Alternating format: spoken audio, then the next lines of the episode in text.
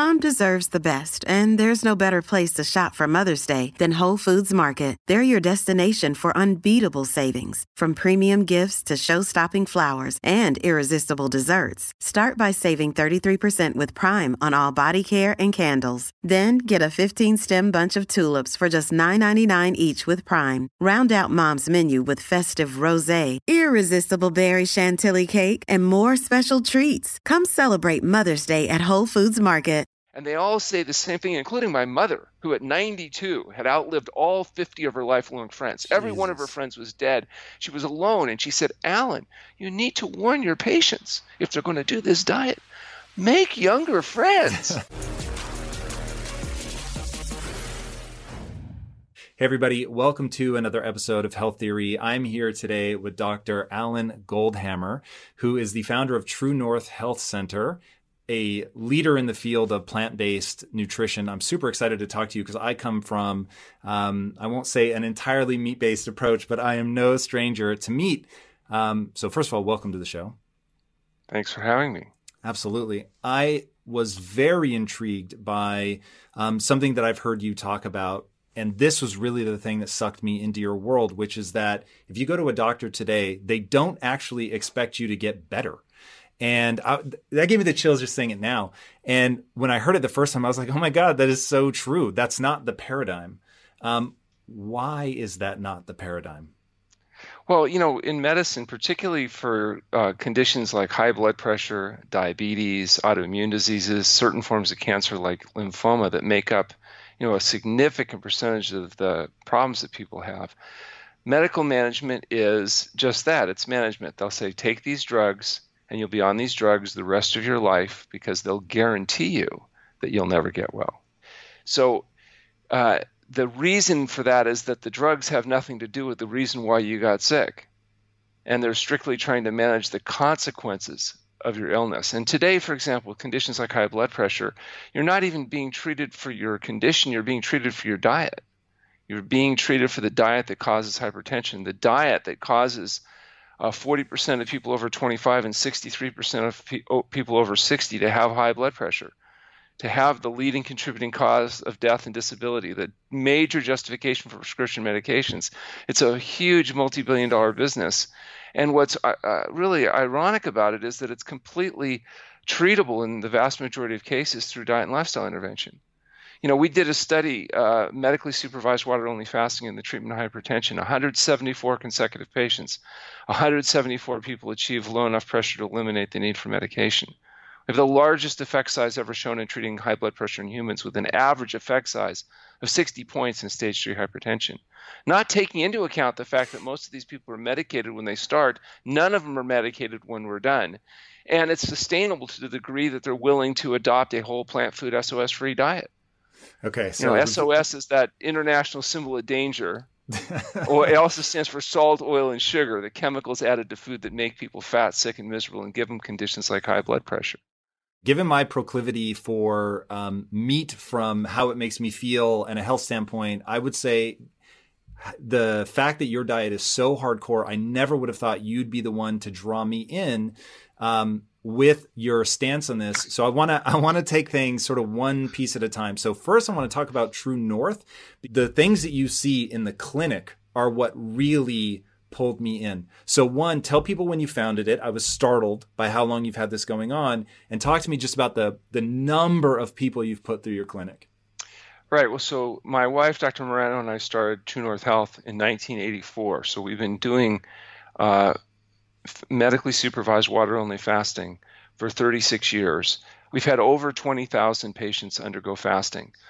Uh, so now, one thing that very... I find crazy, just to give people some context, is when you started, you had to retain a defense attorney because of how fasting was perceived. Walk us through that because we're we're in a weird moment now where I think fasting is sort of catching on, but people don't understand just how far we've come.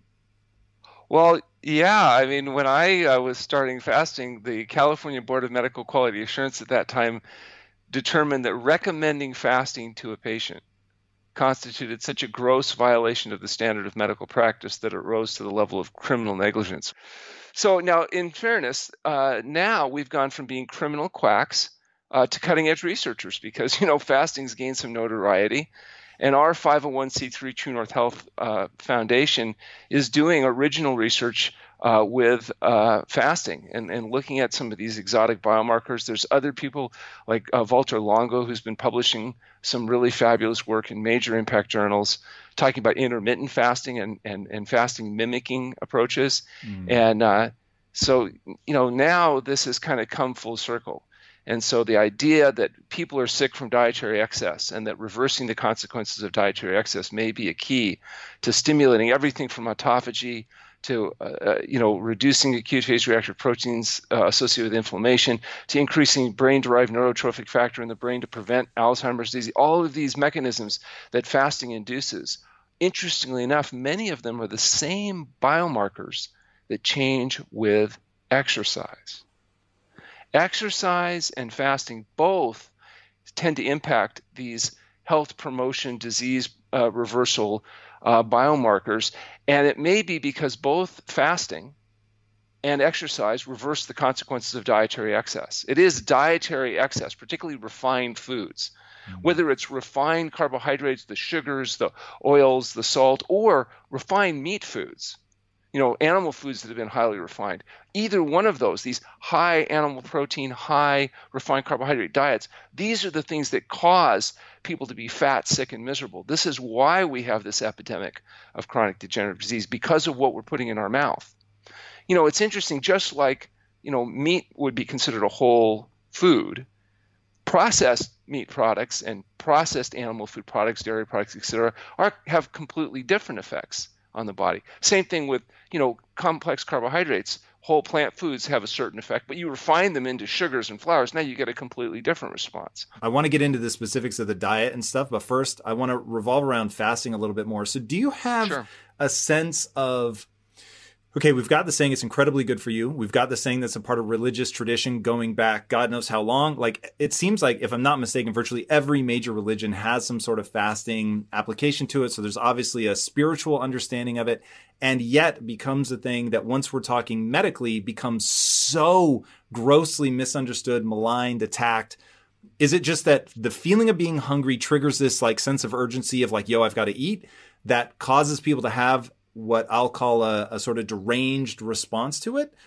Is there something else? Like, well, I mean, why? True. People are people are very afraid that uh, not eating, they're not sure exactly how much period of time would, would result in their demise, and it feels that way because you know you're programmed to make sure that you overcome deprivation. In a world of our ancient ancestors, it was scarcity that was the dominant rule. Uh, most humans didn't live long enough to reproduce and that was because of deprivation and, and, scarcity. People didn't get enough to eat or couldn't avoid being eaten. So your basic instincts are eat as much as you can whenever you can of the most concentrated foods available, and if you're lucky, maybe you'll live long enough to reproduce. And so that's your instincts. Now we live in a very natural environment of, of abundance, of excess. It just doesn't ever really happen. In nature, except when uh, human you know foodstuffs become available. Animals don't suffer obesity. Even animals you think of as being fat like whales are really 9% body fat. So they're lean mean machines. Wow. and again you know survival is get enough to eat and don't get eaten. That's that's true for all animals we, because of our innovative capacities, created a situation. We invented agriculture and we figured out how to get food, and then we figured out how to refine it and concentrate it, and then we figured out how to do animal husbandry so we could raise lots of very rich uh, food processing machines essentially in the form of animals. And so now we're in a situation where we can get enough to eat, not even get off the couch. We don't have to exercise. We pay other people to do it. We call it the NFL. We sit in a couch, drink high caloric beer, and engage in mock warfare, pretending we're part of the winning coalition. I love the way you describe stuff is is pretty amazing, and I think over the course of the interview, people are going to realize you are not afraid to contradict people or uh, to say what you think is right, or to carry a little fan in your pocket, so if somebody starts smoking near you, that you can actually blow the smoke back in their face. There's so many things about your personality that make you perfectly suited to um, focus on what works. And so, one, I want to know why are people seeing the profound effects of that, and then two why you you're so careful to always say medically supervised? Why does that matter? Well, what, we recommend there's two types of fasting. There's there's short-term intermittent fasting, which we recommend people do every day. that everybody fast every day for between 12 and 16 hours, depending on what your target is. And that means that you don't eat at least three hours before you go to sleep, hopefully going to sleep at a reasonable hour. And so that gives you 12 to 16 hours of fasting, and eight hour feeding window. We recommend that, that in that eight hour feeding window, that the you know whole natural food diet that you eat excludes all the chemicals and the processed foods and the other stuff and in doing that you get the quantity and quality of nutrients you need and you give yourself a 16 hour period of fasting every day and cumulatively that's thought to induce changes and, and stimulate factors that are that promote healing. It also helps minimize overeating.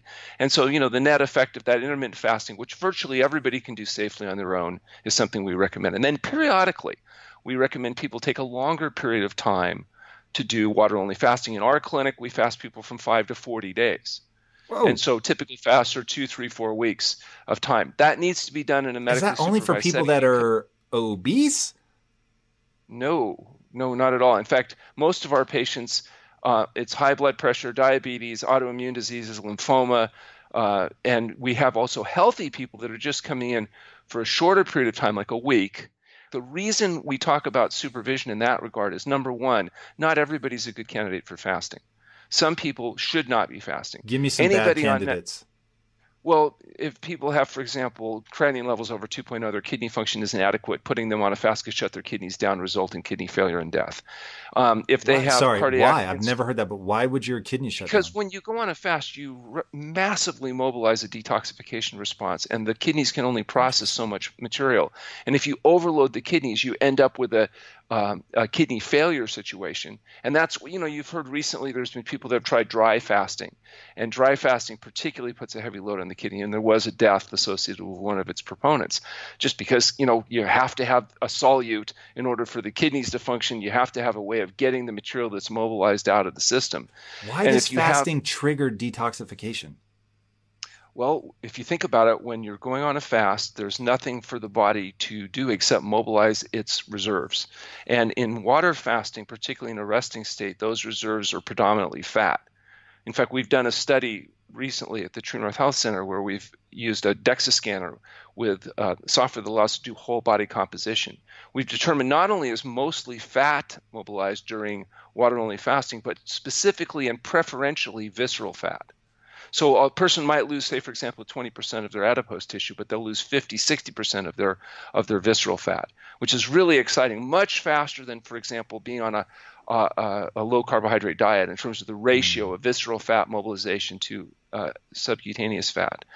And in that fat contains a lot of fat soluble materials, and it's where a lot of toxins are stored when those fats are mobilized, you get a increasing load. PCBs, dioxin, pesticide residues, et cetera, all these fat soluble nutrients are rapidly mobilized, processed, and eliminated. But you need to have the capacity to actually eliminate materials, and most of those materials are eliminated in the urine that's the blood mm-hmm. being processed by the kidneys.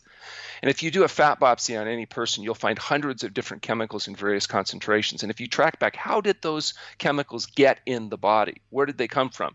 Obviously, if people take drugs or they smoke and they drink alcohol and they uh, eat foods from the environment that are polluted, that's a potential source. But about 90%, according to some researchers, got there from one behavior, and that's eating animal foods animals biologically concentrate the toxins from their environment. So a, a, calorie of animal food could have two to a thousand times the concentration of a given chemical compared to, say, a plant based food calorie.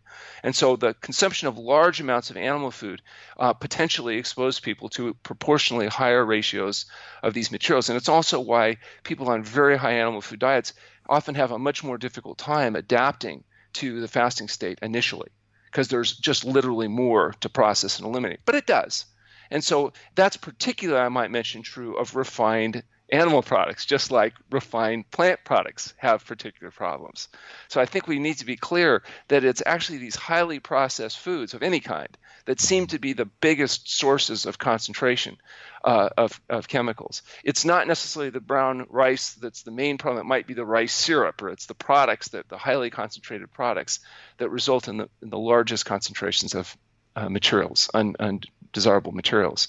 When you fast, though, the body rapidly mobilizes these materials.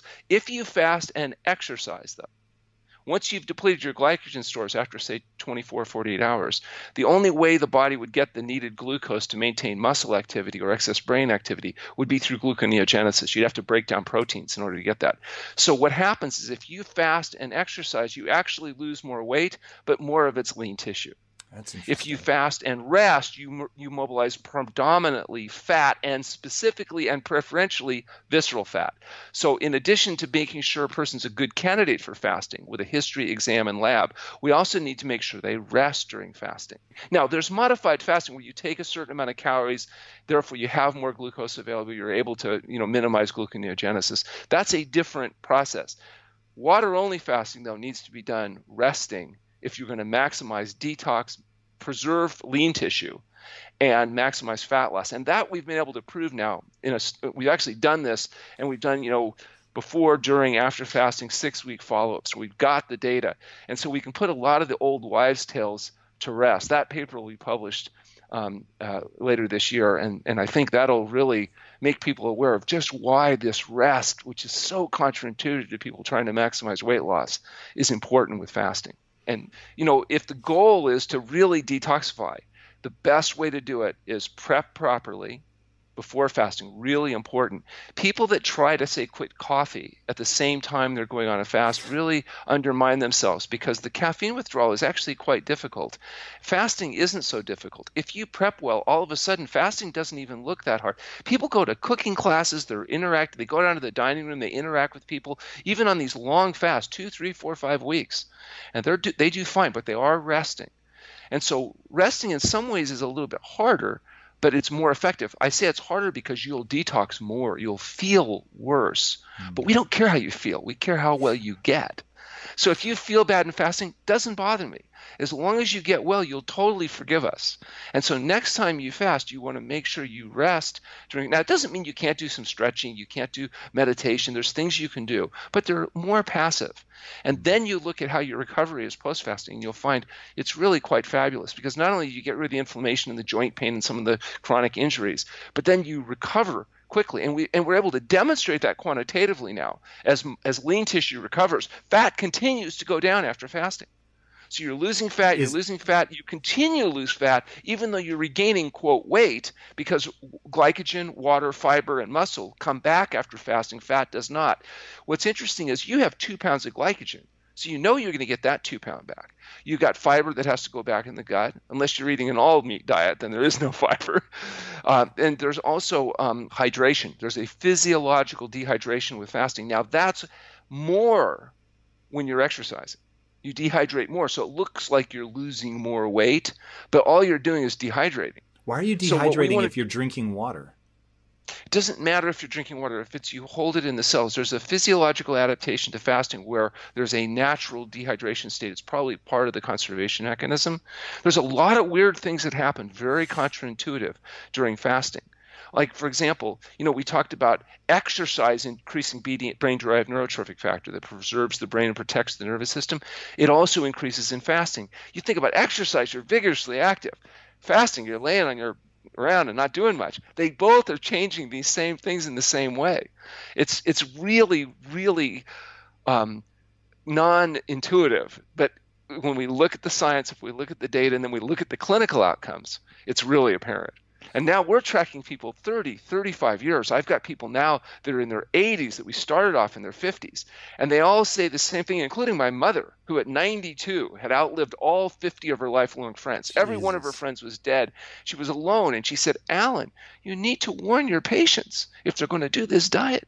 Make younger friends. so I'm telling people, starting right now, make younger friends. So when you're older, and you're still around, you know, they'll you'll have people to interact with that I mean, you know, still heartbreaking, but good problem to have. So, talk to me about the longer duration fast. So, I know that the longest fast is like 280 days, or I mean, just something absolutely absurd. So, I knew that it was physiologically possible, but I imagined it was more proportional to the amount of body fat that you have. But like somebody with a normal BMI, um, maybe will peg them at something like 15% body fat. How long can they fast? water only. Right. So an a 155 pound, 70 kilogram male, okay, could go 70 days. Whoa. The problem is once you get through fasting, you enter a process called starvation. And now, once you enter starvation, there's a relatively short period of time and then you die. We don't do that because it would really be bad for our outcome data. So we're very careful to avoid that. We've had 20,000 people walk in, 20,000 people walk out. We are experts at not letting people enter into starvation. The other thing with fasting, while we're talking about risks, is the refeeding period. If you have a long period of fasting and you refeed inappropriately, you can get a condition called refeeding syndrome, which can be fatal. It's a very serious problem Whoa. where electrolyte balances and all kinds of stuff can occur. We've never seen that because we have a very specific refeeding protocol that's followed. Mm. And we refeed for a period of no less than half the length of the fast in a controlled setting. So it is it is important. You can also get a condition called post-fasting edema. When you get off all the greasy, salty, processed crap that people are living on, and you do a fast, all that gets flushed out of the body. If you then expose a person to very high concentrations of sodium, like in commercial soups or something like that, the body will suck that material and fluid up to protect itself from it, and that can result in post-fasting edema. If you do it slowly, you can get back to whatever your normal diet was without that problem, but it has to happen over a period of time. So there's a refeeding period that's important, particularly in this long term fasting. Mm-hmm. You know, in the three day, the five day fast, for most people, that's not going to result in, you know, as much of, a, of an issue. They may get a belly ache if they eat, eat too much food, but they're not going to get the very serious consequences, as you can see in very long term fasting. Now, the other concern here is, of course, medications. Some medications you don't want to rapidly discontinue uh, anticoagulant medications, steroid medications, antipsychotic uh, medications. The rapid withdrawal of those medications can induce a very serious uh, or life threatening response. Um, some medications you want to get off as soon as possible, uh, but you don't want to be taking those medications during fasting. So, medications that might not do you that much damage feeding can be very serious fasting. Even non-steroidal anti-inflammatories and common over-the-counter medications in the fasting state strongly contraindicated uh, result in all kinds of downstream consequences. Um, supplementation is, is included. Lots of complications in the fasting state, whereas you wouldn't necessarily see any problem in the feeding state. That's one of the reasons we talk about making sure before a person undertakes a long term fast, they have appropriate history exam and lab. Remember, 99% of patients have no complications uh, with fasting, but 1% can have very serious complications. Important that percentage be identified, monitored, uh, so you don't end up with bad outcomes. Because that's what gives fasting a bad name is people doing it inappropriately. They continue to work they get dehydrated which is one of the main issues with fasting is maintaining adequate hydration. And drinking water itself won't uh, assure that. In fact drinking too much water can flush your electrolytes out and result in um, water intoxication. So, so if we don't solve the problem drinking water how do we solve the problem? Right. We solve it by resting maintaining appropriate hydration and allow the natural recycling mechanisms in the body to maintain nutritional status and monitoring people so that we don't get into a depleted state. That's why we're monitoring electrolytes. That's why we do twice daily examinations on patients. So it is a safe and natural adaptation. Remember, fasting is a biological adaptation. You notice everybody Every mm-hmm. human can fast. We have to be able to fast. Every human that couldn't fast died because every time spring came late, there's no way to sustain this bulbous neuronal net, our massively oversized brain, two and a half times the vast of, say, a chimp. Chimps don't fast. You don't feed a chimp in a week or so, they're dead. They, that's why you'll never see chimps wandering away from the tropics. They live with a constant year round supply of food because their brain doesn't change to burning uh, ketones. Your brain is a bi-fuel brain. It changes completely. The normal per- fuel is glucose, and that's your main burner of glucose is your brain. That's the biggest thing. And when the brain goes into fasting state, it changes to burning ketone bodies, particularly beta hydroxybutyric acid. And it becomes preferentially burning. It just burns a tiny little bit of glucose.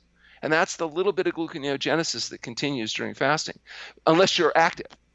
Then, of course, your muscles burn glucose, and now you really start breaking muscle down. Mm. So um, the brain, being a bi-fuel brain, had to be that way because otherwise, humans, when spring came late, because we burned so much glucose in our brain, we wouldn't have been able to make it. And this is the mechanism by which fasting mimicking diets and keto diets play. Because if you go on a very high fat diet or a high fat, high protein diet, which some people do, and you don't eat carbohydrates, this fasting mechanism kicks in. So your brain changes over to burning ketones, you go into ketosis, and it has a hunger blunting effect. Mm. When you're in a ketotic state, you don't feel hunger. And as a consequence, that helps people that are trying to do short term weight loss. The problem is what's good for short term weight loss isn't necessarily the same thing that's best for long term health stability. So in our clinic, we're not a weight loss clinic. We're not looking to maximize gross weight on the scale over a short period of time. We're interested in fat loss and improving health. So we're looking at what does it take not only to live a long life, everybody wants to live their full potential, but more importantly, how do you avoid debility? How do you avoid spending the last 9.6 years in debility, 16 years in poor health that the average person is doing? How do you avoid finding yourself unable to talk or move, lying in some nursing home bed, waiting for people to change your diaper for the last years or decades of your life?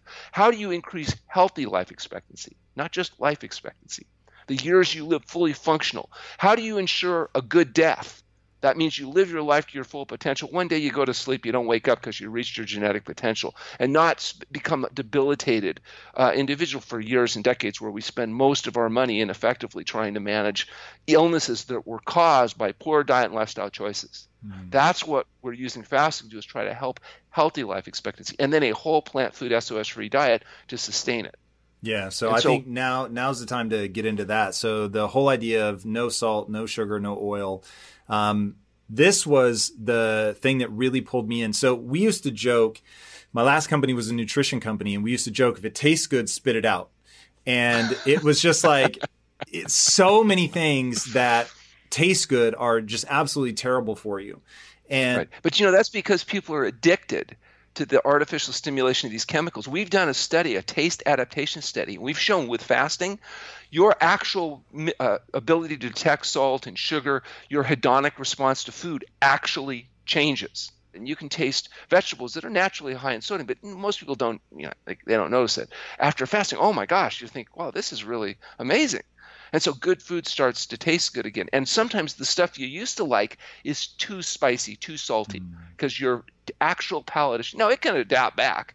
Go back to eating that jerky and stuff. Eventually, you'll get back to you know craving the salt. But the point is, it's not as hard as people think it's going to be long term because you get to the point you actually would prefer you know the the beans and grains and nuts and seeds and these kind of things it's not just discipline you know that mm. drives it except initially and that's where fasting can be helpful. It makes that transition quicker. You asked about how long do people have to fast? Well, sometimes it only takes a few days of fasting to induce these real in healthy people to induce these changes. That's why people that maybe do a yearly fast of three to five days or seven days find it can be very helpful not just the detoxifying for the three days, five days, but the effect that it has on how they feel. They can overcome their hypertension, their diabetes, their autoimmune diseases. You know, glucose and insulin. Everybody's interested in glucose and, and particularly insulin.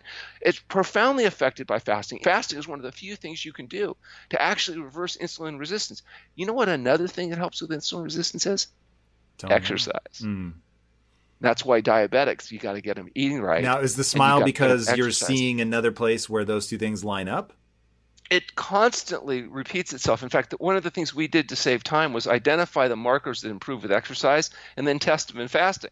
That's it's like it just saves a whole bunch of time because, you know, like for example, IGF 1, insulin growth factor 1.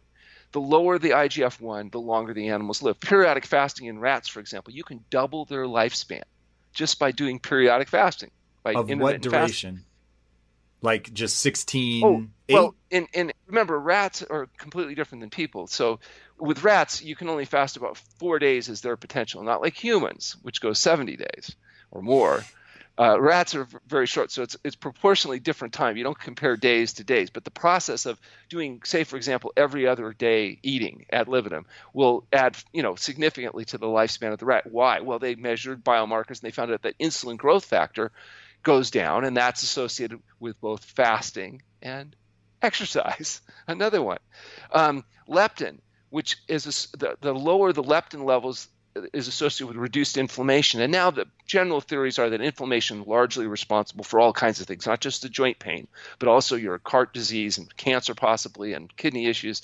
And so lower leptin levels seem to be good. Leptin levels go down uh, with fasting blood pressure and heart rate, I already told you, largest effect size ever shown treating hypertension in with, with fasting. We have very dramatic and consistent results with that. We're doing a study right now with the Mayo Clinic looking at a phase one clinical trial of the treatment of high blood pressure using fasting instead of medication. The microbial load, you have what, five pounds of bacteria living in your intestinal tract. A, a, a, thousand strains of different bacteria, living creatures eating and pooing inside you right now And what those bacteria poo in you depends on what you feed them. And so if you feed um, your bacteria soluble fibers, which is their, from our viewpoint natural food, you get vitamin K and fertilizer. Um, but if you feed them animal-based foods, you get completely different byproducts. They're associated with increased inflammation. So that's why we want to be careful about how much quantity, particularly animal protein. If you want a fighting chance against the competition, you need to be using the best technology and platforms in the world like Shopify. For whatever and wherever you want to sell, from launching to going international, Shopify is the global commerce platform that will help you grow at every stage of your business. Shopify is your all in one platform to quickly and efficiently take your business to the next level. Now, I love everything about Shopify because it makes it so easy for you to start, run, and grow your business. It didn't used to be this easy. I'm telling you, back in the day, it was a lot harder. I'm so jealous. Shopify powers more than 10% of all US e commerce because businesses that want to grow quickly and efficiently choose Shopify. Sign up for a $1 per month trial period at shopify.com slash impact, all lowercase. Go to shopify.com slash impact now to grow your business no matter what stage you're in. Shopify.com slash impact. If getting your hands dirty and taking good care of your car or cars is a passion of yours, then eBay Motors is here for the ride. Because I'm sure you remember when you first saw the potential in that beauty. And then, through some elbow grease, fresh installs, and a whole lot of love, you transformed 100,000 miles and a body full of rust into a drive that's all your own. With over 122 million parts for your number one ride or die, you can make sure your ride stays running smoothly with eBay Motors. Brake kits, LED headlights, exhaust kits, turbochargers, bumpers, whatever your baby needs, eBay Motors has it. And with eBay guaranteed fit, it's guaranteed to fit your ride the first time, every time, or your money back. Plus, at these prices, you're burning rubber, not cash. Keep your ride or die alive at ebaymotors.com. Eligible items only, exclusions apply. Our bodies come in different shapes and sizes, so doesn't it make sense that our weight loss plans should too? That's the beauty of Noom. They build a personal plan that factors in dietary restrictions, medical issues, and other personal needs so your plan works for you. Noom doesn't restrict or shame when you want to treat yourself. Their flexible program focuses on progress instead of perfection. You don't have to give up carbs or anything. And with their daily lessons, you can learn something new about your food choices every day. After just a few days of using the app, I learned how to recognize cues for overeating and how to choose the right foods to feel full. Stay focused on what's important to you with Noom's psychology and biology based approach. Sign up for your trial today at Noom.com. That's N O O M. Dot com and check out Noom's first ever cookbook, The Noom Kitchen, for a hundred healthy and delicious recipes to promote better living. Available to buy now wherever books are sold. Um, the inflammation markers, like if you look at IL 6 and TNF alpha and all these different markers they've identified that associate with inflammation, they go down with exercise and fasting. People that exercise regularly, people that fast periodically, have lower levels of these inflammatory markers. But fasting doesn't just reduce things, it also increases things. So there's all kinds of markers now that have been identified going up with fasting. Um, things that improve and reduce inflammation, ghrelin and, and adip, ad, adiponectin. adiponectin. I've never heard of that. that. Adiponectin? What is that? Yeah, uh, it's it's one of these markers that's associated with insulin sensitivity and, and inflammation. Mm. Um, AMPK downregulates something else called PGC1 alpha, which is associated with increasing mitochondrial biogenesis. So the actual energy producing guys that live in your cells go up with fasting. Now, if we were going to build out the ultimate fasting protocol, and in fact, what do you do annually? I know you're doing the the narrowed eating window, so maybe a 16-8 or something like that. But when do you do a multi-day fast? Yeah, so I I um I hate fasting. I that really hate it. Yeah, it's it's awful because you can't exercise, you can't you know play basketball, you can't you have to rest. It's really awful. But it's also very helpful. So I do it every year. I fast for a week. Our basic protocol is in healthy people, you know, that are on healthy diets. uh, generally have almost no downward symptoms during fasting. They don't have hunger. They don't have terrible healing crises. They don't get a lot of. It's pretty boring, frankly. So we meditate and we relax and we rest and try to do all the right things. And I do it for a week. And if at the end of a week, perfectly stable, no symptoms, that's it. Back to refeeding carefully, takes half the length of the fast to refeed, back to the whole plant food SOS free diet. And we do that every year. And I, I just did mine in, in November. Very uneventful, very helpful on many levels, but not exciting. Patients much more entertaining because they're coming off animal products, they're coming off coffee, they're coming off alcohol, they're coming off medications. They'll have active healing crisis, inflammation, uh, mucus discharge. They'll have skin elimination. You'll see the lumps and bumps falling off. You'll see low back uh, discomfort. You'll see headaches. You'll see sleep disruption. It can be very what I call entertaining. Uh, and that you just keep going until that resolves. Are are they getting those symptoms though because of the release of toxins? Like, why on earth would your lower back hurt? Oh, because the kidneys are processing most of these metabolic products, and you get okay. what's called visceral somatic referral pain for three to five days, and then it goes away. The other thing that happens is things um, mobilize in inverse proportion. So, in other words, you can lose 50% of your visceral fat, but you only lose 20% of your adipose tissue and only 4% of lean tissue. And then the lean tissue comes back with refeeding, but the fat doesn't. The fat continues to drop. If fact, you're doing the, SOS diet, right? So if you well, went yeah, back to your gotta, normal eating, yeah, you have you can't go back to greasy, fatty, slimy, processed crap. That's not going to work. and I want to talk but more about the that SOS program. Part of the program is to educate people about how to eat. We do cooking demos, we do lectures, we have a whole Roku channel. We've got, you know, we do all kinds of stuff to what I call brainwash people so that they're prepared to go home and efficiently apply a whole natural foods diet. Uh, get lots of, we particularly like vegetable materials. So both raw and cooked vegetable materials and these starchy, like Hubbard squash and butternut squash and kabocha. We're not talking about uh, you know tater tots and pr- flour products and sugary things and all kinds of artificial processed crap. We're talking about whole foods. Okay, so right. your fruits, vegetables, um, non-glutinous grains. We don't use glutinous grains at all. We don't. We're, we're, using more like when we talk about grains, we're talking about quinoa and millet and rice and you know like you cook. Right, let's let's dip into a few things specifically that as somebody who's um, dabbled in sort of a, a, plant first approach but never gone vegetarian or vegan. Um, one, I've always told people that fruit is nature's candy bar. Um, what what is it about? Like, can I take an unlimited amount of fruit? Because like, if you told me I could eat watermelon, apples, bananas, oranges all day, I'm in, homie. Like, I don't need anything else. That's not going to work. So the problem is today's hybridized fruits are very high in sugar and very low in fiber. So they're not like the wild apples in Hawaii where they look more like vegetables. I mean, these are, and they're perfectly good foods if they're used appropriately. So we use whole fruit, not fruit juices, not dried fruits, not processed, you know, artificial sugars. We're talking about your berries, your melons. And we usually have one meal that might have some fruit and two meals that are really more vegetable dominated. So they might, let's say, for example, somebody has oatmeal in the morning with some blueberries and maybe some flax seeds ground or some walnuts. They have a huge salad with big steamed vegetables at lunch and dinner with enough complex carbohydrates so they don't get too skinny. And so the idea is we're looking at about 10% of calories from protein, about 15 to 18% of calories from fat, with the balance coming from whole plant food carbohydrate. Now, there's a problem in order to get enough calories on this kind of a diet, you have to eat a lot of volume.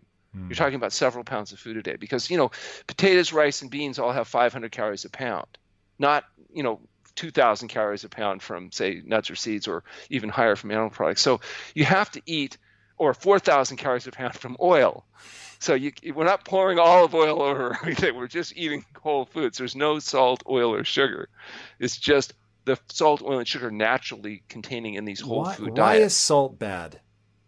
Well, salt has a couple problems. Salt's not bad. So, sodium chloride is a necessary nutrient without which you die. You have to have enough sodium in your diet.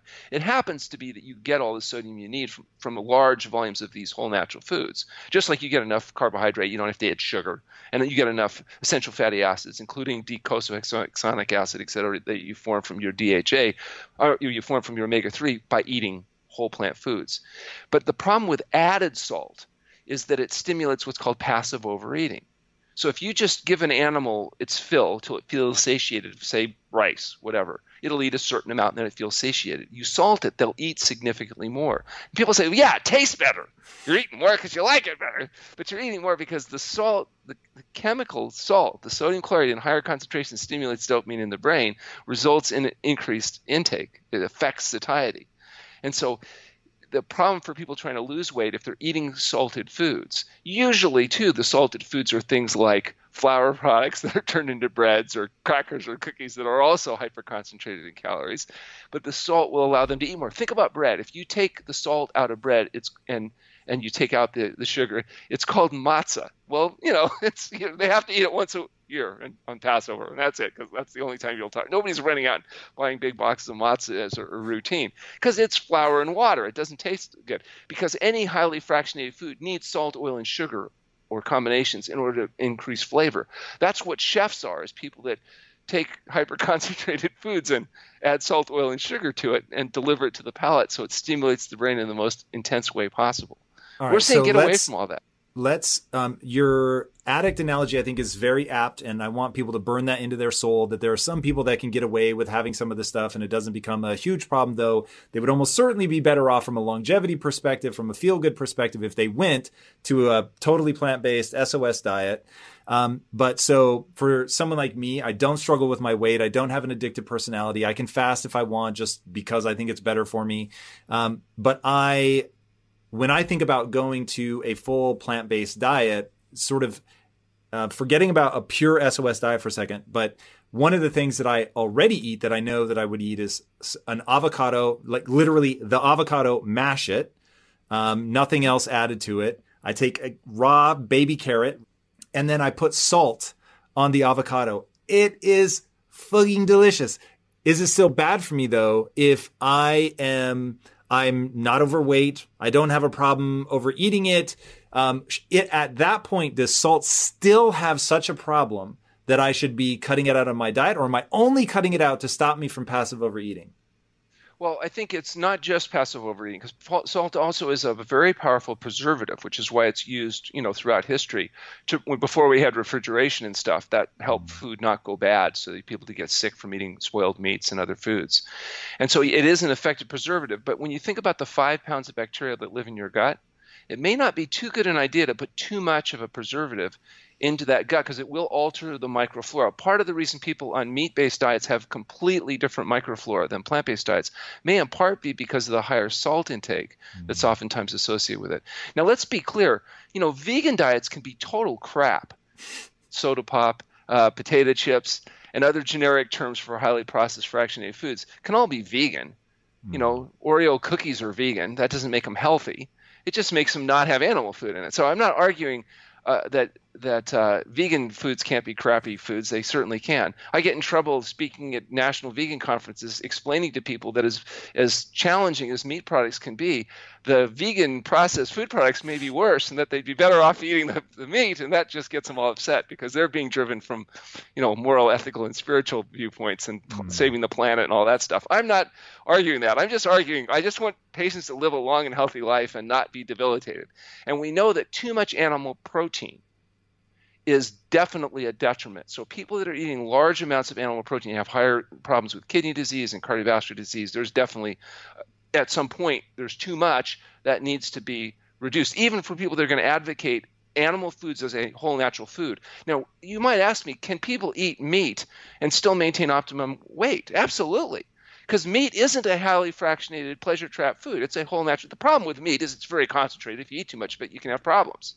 But it's not the same thing, for example, as dairy products, which are a highly processed animal food that has all the challenges of animal foods, but now it has the problems of the salt. Like mm. try eating your cheese without salt, and see what it tastes like. Salty it's the salt so that good. people really like about it. Absolutely. Mm. So that that's why this gets very clouded and confusing. Is that because it's not just meat or it's not just uh, plants. It's it's really a question of how processed foods are and how do we get away from having so much processed foods. And frankly, meat itself without salt, you know, just boil some meat and chew on it a bit and see if that's how appealing it is to you. You know what I'm saying? It's like Yeah. Now I think people get sugar, and I think a lot of people so associate salt with heart disease or high blood pressure that they're yes. they can buy those two. The one yes. that trips me out, and that I'm super interested to get your take on, is not bad oils, things that everybody considers bad, like um, you know uh, vegetable oil, you know French fries fried in oil, like that kind of thing. But like what about olive, olive oil, oil, on a salad, okay. like yes. okay. that's the one I want Absolutely. to talk about. So olive oil ha- is way less bad than the other oils. It's omega nine fatty acid. It has a different ratio of fatty acids. It can be less processed. You know, theoretically, you can squish those olives and extract the oil. Uh, the thing is, it's still nine calories a gram of highly processed fat that begins to peroxidize as you break it down. So there's still challenges even with olive oil. Now, would you would I agree that olive oil is less bad than the others? Oh, no question and particularly if it's not heated at high temperature, which is the other problem with fats when you you do fried foods, and I mean that's a whole another cascade of problems. I don't think most people are arguing that that's good though. Most people know that's not, but they're going to want to try to preserve. Well, like McDougall says, John McDougall says that people love good news about their bad habits, and so the arguments are that this is so much less bad that now it makes it good. Well, that's not really true.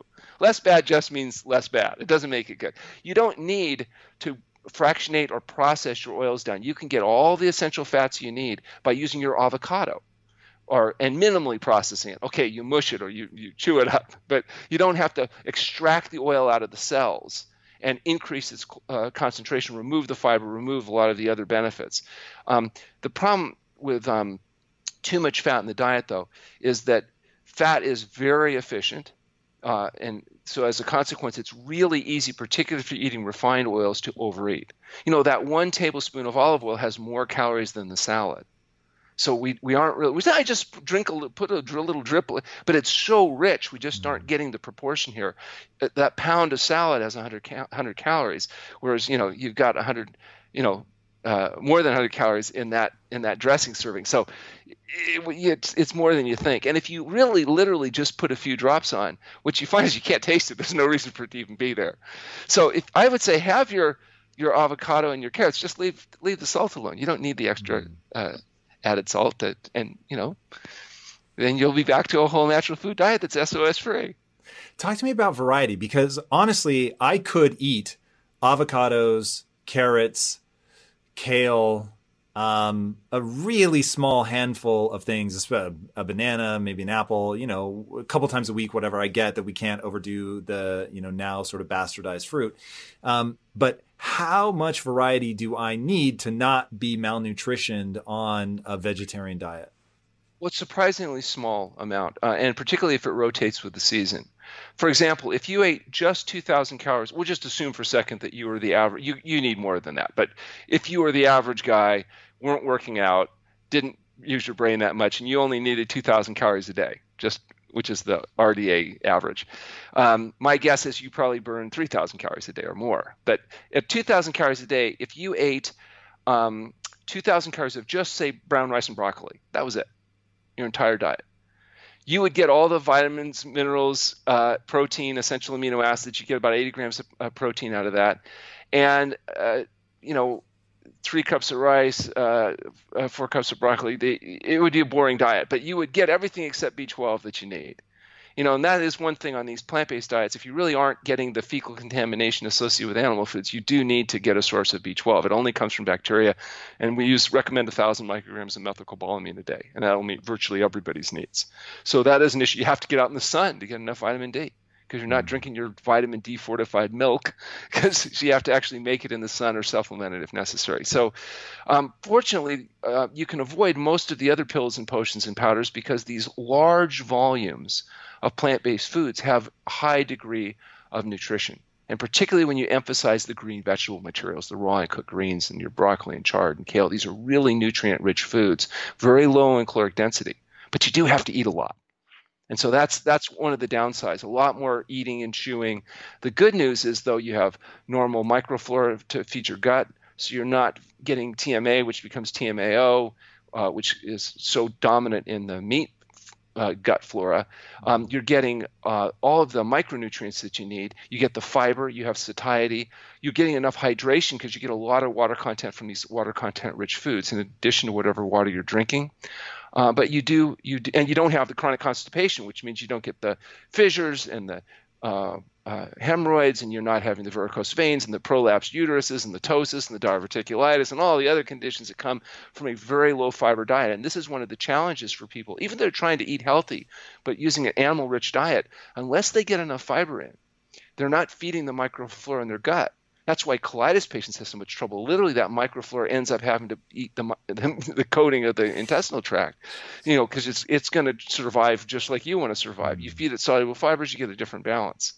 So, even if you're going to do a meat in the diet, you better get enough vegetables in addition, so that you know you you get the fiber and the nutrients and the materials that you need. Talk to me really fast about rice. Brown rice. Can yeah. I have white rice? I get no salt, no oil um, but if I could just shovel my face full of white rice, um, I would be a pretty happy camper. I love adding that to other things. Like it's just such a cool base. Um, yeah. Can Not a fan of white rice uh, because you eliminate the fiber, the, the, the micronutrients that are so you know so beneficial to rice. All you're doing is basically getting that that carbohydrate. Now, granted, it may not be as refined as sugar and white flour and stuff. There's another problem with rice. Rice is one of those bioaccumulators foods because of the ways it's grown. Mm. So if you buy rice that's been raised on land that they raise cotton on, they used arsenic pesticides on those cotton fields. And there's still arsenic in those soils, and it sucks up into rice more so than it might other people. And so, arsenic concentrations in rice, particularly white rice grown uh, on fields that were sprayed with arsenic pesticides, can be a, a potential a bioaccumulation threat. Now, there are some places like California where they never raised cotton, didn't use as much arsenic pesticides. And so, like, we buy Lundberg Farms organic rice, and they are very public about posting their arsenic concentration. There's some of all this kind of stuff in virtually everything. Actually, the people that should be most concerned are big chicken eaters, because chickens really? tend to be really high because of the feed that they get and, and other stuff. But anyway, um, so if you're going to use rice, there's things you can do to reduce the concentration of arsenic. One is cook it like you would pasta, which is five water, five parts water, one part rice that'll reduce uh, the the buy rice that's you know like I said, grown by companies that are growing on land that they don't use arsenic pesticides and it's organically grown, so they're not spraying it with crap today. Mm. Um, there's other grains though, like quinoa and millet and other grains that are also alkaline forming and you know uh, don't have that kind of bioaccumulation uh, problem. So I, I would say you would use a variety of those, but I would prefer whole grains, not the refined grains. Right. Um, what about uh, glyphosate? For somebody taking yeah. in so much vegetable matter. That's got to be on your radar. Right. It is an issue uh, for people. Fortunately, now there's um, a higher and higher percentage of organically grown fruits and vegetables available. In fact, do you know who the largest seller of organic produce in the country is now? No. It's Costco Foods. Whoa, okay. Costco Foods is the largest producer or seller of organic produce. Do you know who number two is? No. It's Walmart. Ah, I should have guessed. So yep, what's yep. happened now is they've said, "Oh, I don't think these companies sat down and said, well, we really want to help the health of our clients." they said, "Oh, people will pay a premium for food that doesn't use glyphosate or doesn't right. use chemicals. Well, why don't we sell them that food?" And now it's become a dominant source of their uh, produce sales because people spoke with their dollars and they said we would prefer to have our vegetable material grown without this. And they're doing the same thing with meat. You know, they're trying to buy free range meat that doesn't have all the antibiotics and the chemicals because they know that animals biologically accumulate and concentrate these materials. And I don't always think it's an and or too. Even if you're going to, for example, include animal foods in your diet, if you eh, eat a dominant amount of vegetable materials. In addition to that, your likelihood that your negative consequences from the animal food will be minimized, and then the health benefits of eating a healthy diet are going to be maximized. I think it's a question of proportion and quantity that's the major issue. Um, I don't think that there's any evidence that the 100% vegan necessarily has any advantage over the person that's mostly vegan and uses a small amount of other products in their diet. I don't know that we can demonstrate that difference, not from a health standpoint. Yeah, that makes sense. Dr. Goldhamer, dude, you are a lot of fun. There is something about the twinkle in your eye when you get going on this stuff that I find just absolutely amazing. You've made me question things that, you know, up until this point I had never um, stopped to really look at the way that you present. I think it's extraordinary. Where can people engage with you if they want to come sure. to True North? Like, what's, how do they do it? Well, we have a service for your uh, viewers that if they would like a free phone conversation with me about whether their particular issues would be benefited by anything like we're talking about here, diet and fasting, they can go to our website, at truenorthhealth.com and complete what are called the registration forms, which is just their medical history, basically. I'll review that. They can call me at no cost, and I'll be happy to talk to them. And if there is something that's relevant, I'll be happy to refer them to who, if they want to do fasting, to the closest place to them that does fasting, or to we have a, a dozen doctors that do phone coaching and telemedicine that are available remotely, and we've got medical doctors, chiropractors, psychologists, all those people that are available.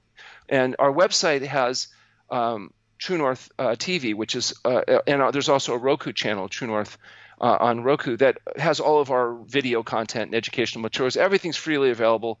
They can go to the site, they can look at our studies, our articles. We even have a, a, a fasting.org site that's just fasting compendium site. So it's our and other people's research on fasting. Again, all freely available to people. They just go online. And uh, if they have any questions, give me a call. That's amazing.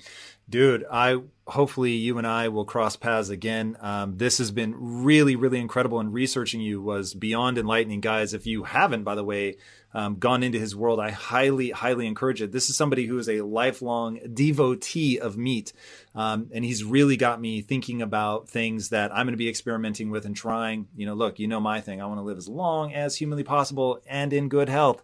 Uh, and, and this health, is the man that that has it, he's putting it to the and test. That's you know, check out our book, The Pleasure Trap. It'll bend your mind. No, for sure. Um, the concepts in that book are extraordinary. Definitely, that's in fact, we should bring you back for round two to talk about the psychological problems that people go through when they try to do this. And uh, that's a whole interview unto itself. All right, guys. And speaking of things that are unto themselves, if you haven't already, be sure to subscribe. And until next time, my friends, be legendary. Take care. Thank you guys so much for watching and being a part of this community. If you haven't already, be sure to subscribe. You're going to get weekly videos on building a growth mindset, cultivating grit, and unlocking your full potential.